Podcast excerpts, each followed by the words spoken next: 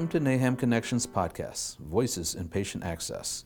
Here, industry experts contribute their voices about popular patient access topics, including career development and leadership, revenue cycle operations, healthcare regulations, and the patient experience. If you like what you hear today, subscribe or leave a review where you listen to podcasts. Hello, and welcome to episode two of the NAHAM Connections podcast. I'm Kelly Rehan, managing editor of NAHAM's Access Management Journal and NAHAM Connections. Today, we're discussing remote working and patient access.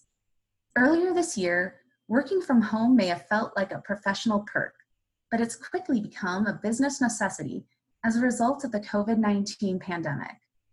The question remains will remote workforce models become more of a standard in the future?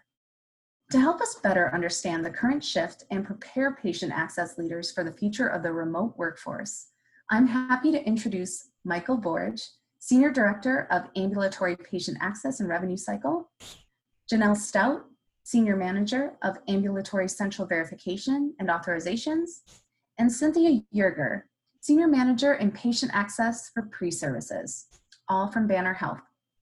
Welcome, Michael, Janelle, and Cynthia. Hi. Hello.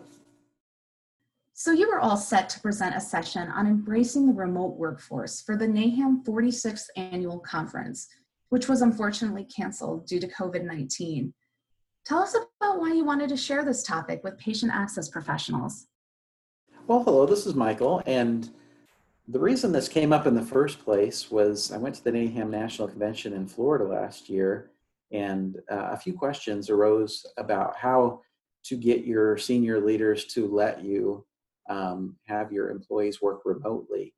And I'd mentioned uh, some of the things that we'd done at Banner and just got a lot of interest around that. But people were so um, interested in moving their teams to work remotely, but it seemed like they just kind of ran up against the roadblocks of uh, senior leaders that just didn't think that it was a, a viable um, business model for them. And so that's why we put this together is just so that we could uh, um, kind of help people approach their leaders.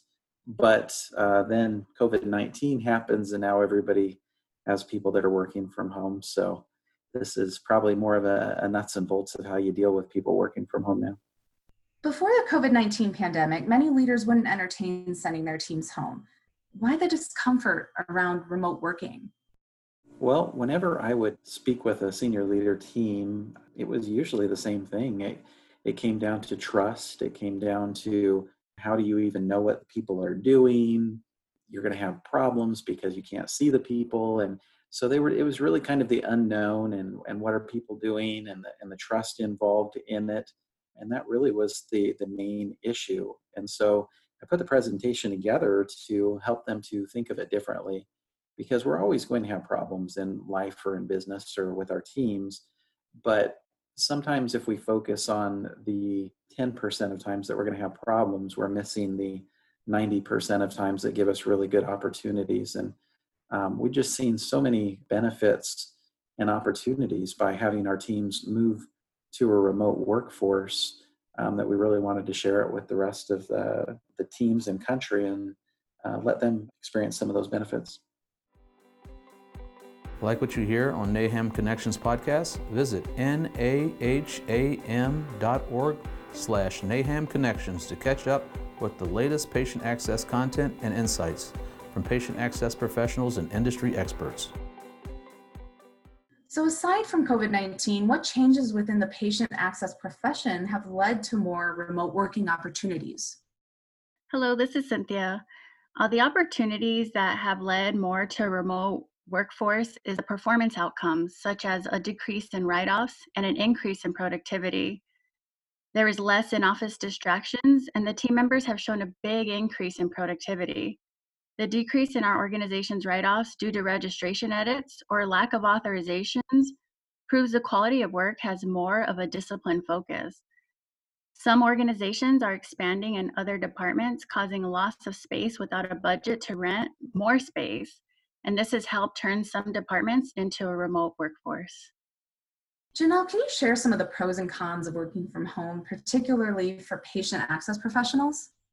a few of the pros that we've come across just in our little workspace here is um, it allows our employees to have a little bit more of a flexible work schedule, which has come across with them as having a better work and home life balance. Um, and as Cynthia mentioned, lots of uh, less work distractions. Obviously, you have your own home distractions, but less work distractions with things going around you in a workspace where there's a lot of people. Obviously, the employees are saving um, wear and tear on their vehicles of driving to and from a, a work office, gas, time to get ready. They have less stress, stress because they're not in traffic and the commuting. And we've noticed too that with the flexibility of scheduling that they have a tendency to use less PTO or sick time. When you don't feel great, they can still hop on the computer. Maybe they have a headache and they just don't feel great. They can still sit at their work workspace at home and work. So that has been many of our biggest pros.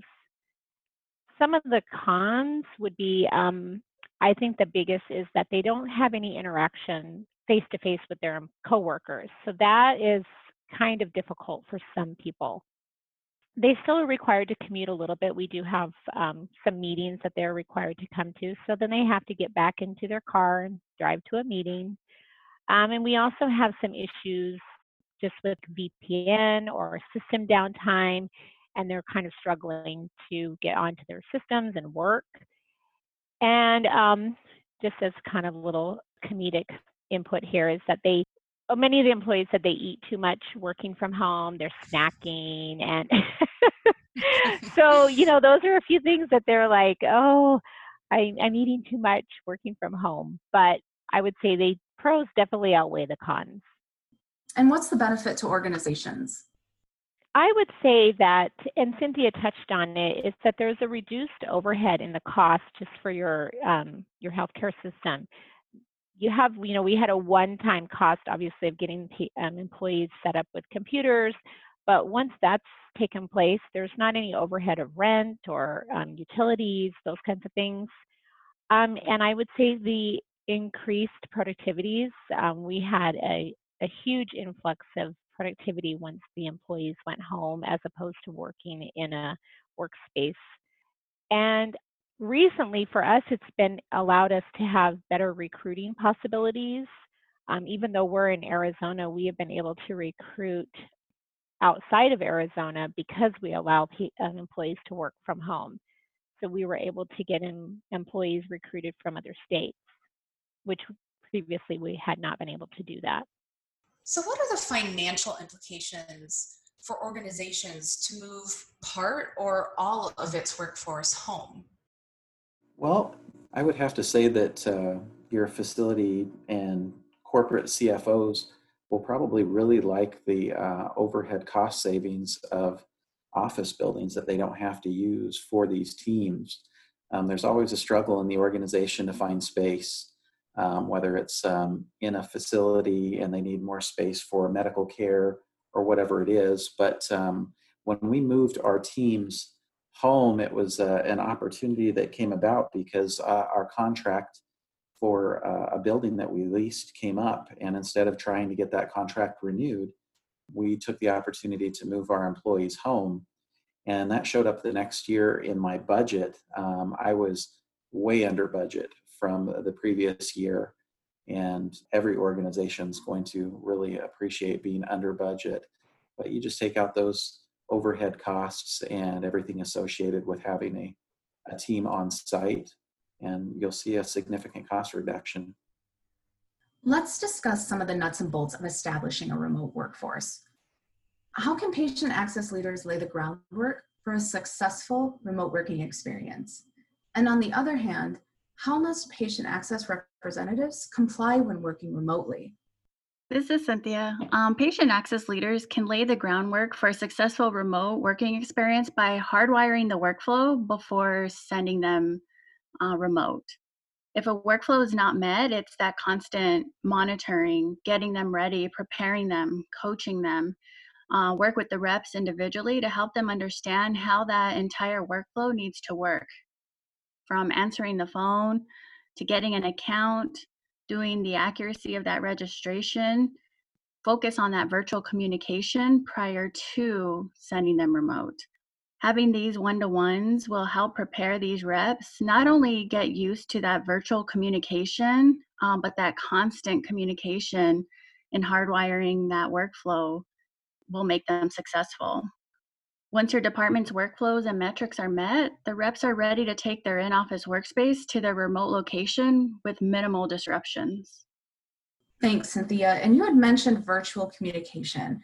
And communication, as we all know, is essential when it comes to effective working relationships. And this is especially true with a remote workforce. Can you share some communication tools that leaders should consider to encourage seamless communication among employees?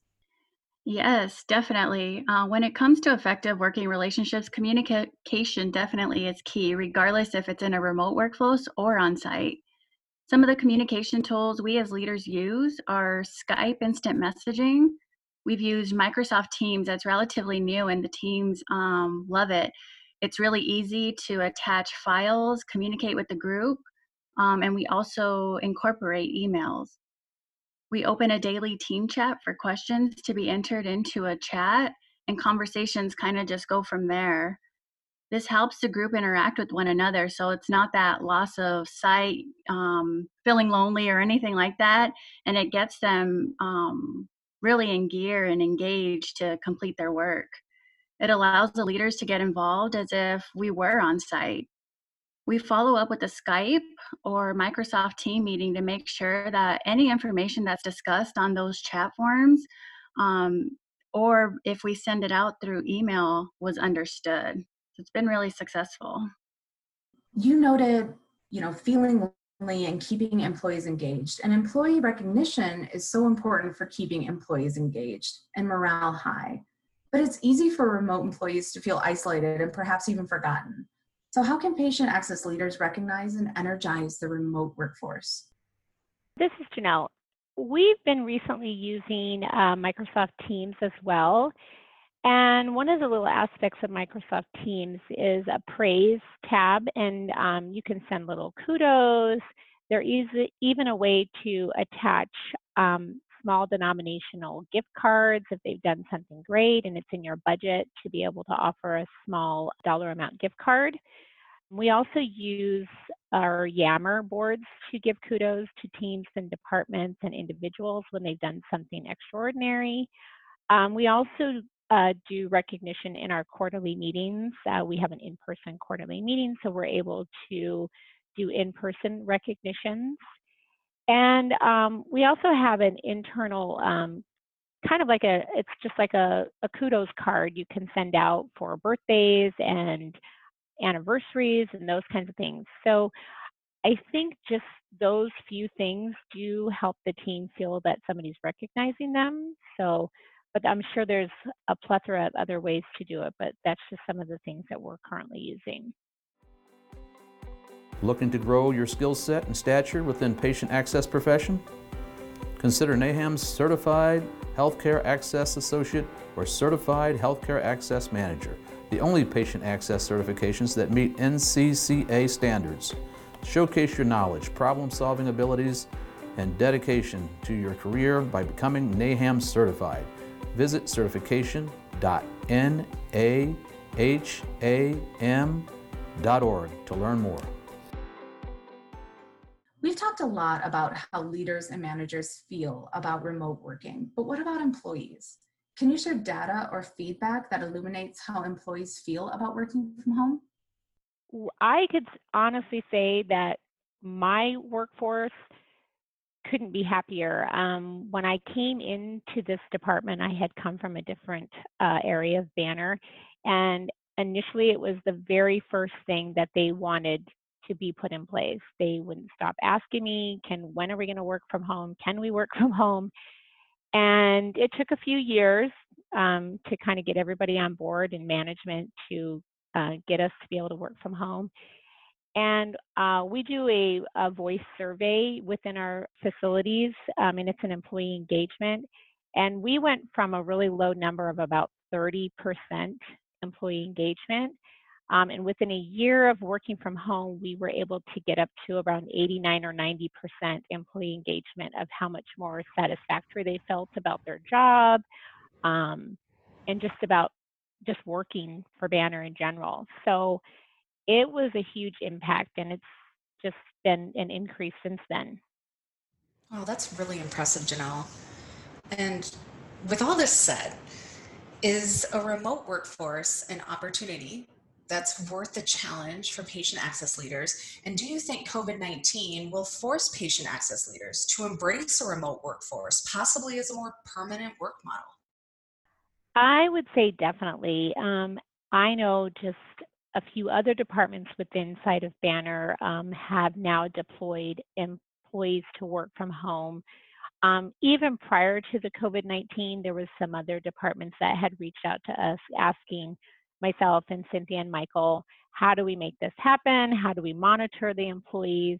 Um, they knew it was beneficial, but now they're kind of seeing um, how it works because they've sent those employees home with COVID 19. So I think it kind of just comes with our territory, the kind of work we do, um, that working from home is just a beneficial thing for everybody. Yeah, this is Michael. I, I couldn't agree more. In fact, one of the main reasons I've always uh, tried to uh, champion working from home is to give employees a work life balance. We, we recognized very early on that an employee that didn't have to um, spend money for traveling into work, lunches, um, you know, just everything involved with the time on the road, the money spent, and that they they really could uh, use that time more effectively in their personal life, so they could work, but then uh, be available for uh, their other responsibilities as well, and just kind of in, enjoy life a little bit more. So um, I think that COVID nineteen is definitely going to uh, make this a more uh, a more common occurrence throughout uh, our hospital organizations. But uh, I think it's beneficial for for everybody involved. Thanks, Michael. So, kind of a final question that I'd like to pose to all three of you is what advice do you have for those who are newer to the remote workforce? My advice would be to understand that it's going to take people probably about a month to get um, accustomed to working from home, just kind of to get their their routine down, understand how to uh, deal with some of the distractions, maybe because of the new environment. But but once they get used to it, it really um, uh, they they get into a very high production mode and uh, start performing quite a lot uh, better on the average than uh, you normally expected. And so that I would just say, you know, give it a little bit time at first and don't focus on the negative. You're always going to have problems and issues, but don't let those few um, problems or issues distract from the overall benefit. This is Cynthia. The advice that I have is uh, make sure you take your breaks. uh, work can become very consuming if it's in your own home and trying to balance and separate work from home life. Once it's your shift time to be over, log off. You know, that work will always be there. It, it'll be as if you're in the office. Don't let it consume you. And this, Janelle, I would say for leaders, it's, um, and we had talked about it earlier, would be the trust factor that to really be able to trust your employees. And you're going to have to just take a leap of faith at first um, to kind of just be okay with letting them be on their own. And there's ways to monitor their uh, productivity and their activity on their computers. So it's not as scary as it might seem to let them loose and be at home working. but um, I think you tend to have a lot happier staff if it's a, a job that they can do from home. You would have it's much happier workspace for everybody. So, thank you so much. That is wonderful advice that I know so many people who are new to working from home are really going to value. Um, so, thank you, Michael, Janelle, and Cynthia, for taking the time to share your thoughts and experiences on remote working and patient access, a topic that is more relevant and timely now than it's ever been. Sure. problem. Thank you. Thank you for having us. And thank you to everyone listening today. We look forward to bringing you more episodes of the NAHAM Connections podcast throughout the year. In the meantime, you can access a wealth of patient access news and insights by visiting NAHAM Connections at naham.org slash connections.